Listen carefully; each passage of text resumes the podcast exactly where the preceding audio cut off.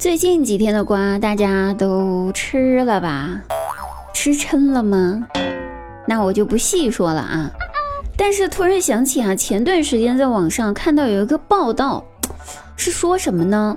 就是说成都某中学的校长在开学典礼上致辞，说我们学校一定要培养出更多的礼仪风们出来。我就问问那位校长，就是那方面的费用，咱能开发票报销不？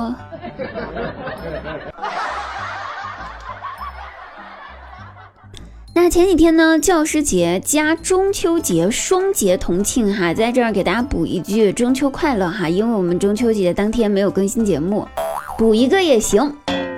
但是吧，我那天我就看着我大外甥，他拿着手机捣鼓了半天，好像是要准备给别人发祝福，但是迟迟都没有发出去。过了好一会儿吧，他终于有了动作，而且这个动作还是一气呵成的。因为咱们这个 QQ 嘛，最多一次性群发只能发九个人，对不对？没有办法把所有的老师、所有的领导，然后呢就一次性群发完。于是他就把所有的老师和领导拉到一个 QQ 群里，在 QQ 群里面发了一句祝福之后，又以最快的速度解散了该群，然后放下手机，如释重负的开开心心玩游戏去了。这动作没有一点拖泥带水，好家伙，咱就是说，如果这个祝福如此的敷衍的话，其实。不发也是可以的，当然哈，他缺心眼儿也不是一天两天了，他的心眼儿只有自己。还有一次，他们。班上呢，新学期嘛，转来个新生，这老师吧也不知道咋想的，就安排和他坐一桌。关键这班主任临走之前，认真的交代我大外甥说：“哎，你一定要多多帮助一下这位新来的同学哈，他啥都不懂，而且胆子比较小，你要多多帮忙一下，知道不？”他非常非常负责的，嗯嗯，好好好，老师老师可以可以可以。然后老师就走了。完了，到上课的时候吧，这位新来的同学。可能是紧张吧，也可能是水喝多了吧，就特别想要上厕所，但是又不敢跟老师讲，于是就小声问我大外甥说怎么办呀？我大外甥立马就跟他说，要不你先尿一点儿，然后过几分钟裤子干了，你再继续尿。哎，这新来的同学听了这个办法之后，觉得哟，这办法真好。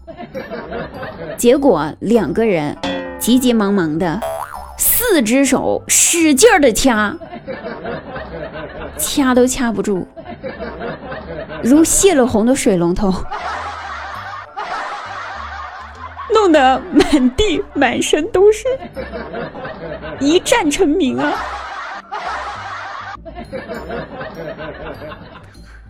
好，我们不说我大外甥这缺心眼的玩意儿了啊。说说我那缺心眼的闺蜜啊，大家都知道啊，我闺蜜呢，她是一个纯纯的川妹子啊，就纯的川的。然后呢，给各位男士一个人生意见，我看了我闺蜜之后，真的必须要给各位男生一个人生意见。对比了下全国各处的女生之后，得出一个结论：别的地方的女孩生气的时候，顶多就是哼，我再也不理你了。你给我死远点，这样这就这种类型的就好了。但是呢，我闺蜜这样的川妹子生气，从来都是我跟你说哈，老子数到三，数到三，你还这样子的话，你就等到起，然后就开始三二二二点五。他就是不数一，急死你！当然哈，川妹子要真数到一的话，你也就完了。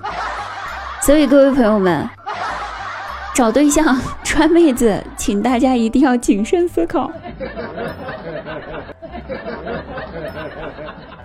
我妈呀，苦口婆心的跟我说：“闺女儿啊，听妈一句劝啊，你看看人家别人，以后老了吧，这孩子也长大挣钱了，自己就可以颐养天年呢。但你这大把年纪才结婚才生孩子，等你老了之后，你孩子还小呢，不懂事儿呢。”我回答道：“妈，你想一想啊，那么早生孩子，等到我八十岁了。”我孩子也六十了，这不跟我一起住院抢床位吗？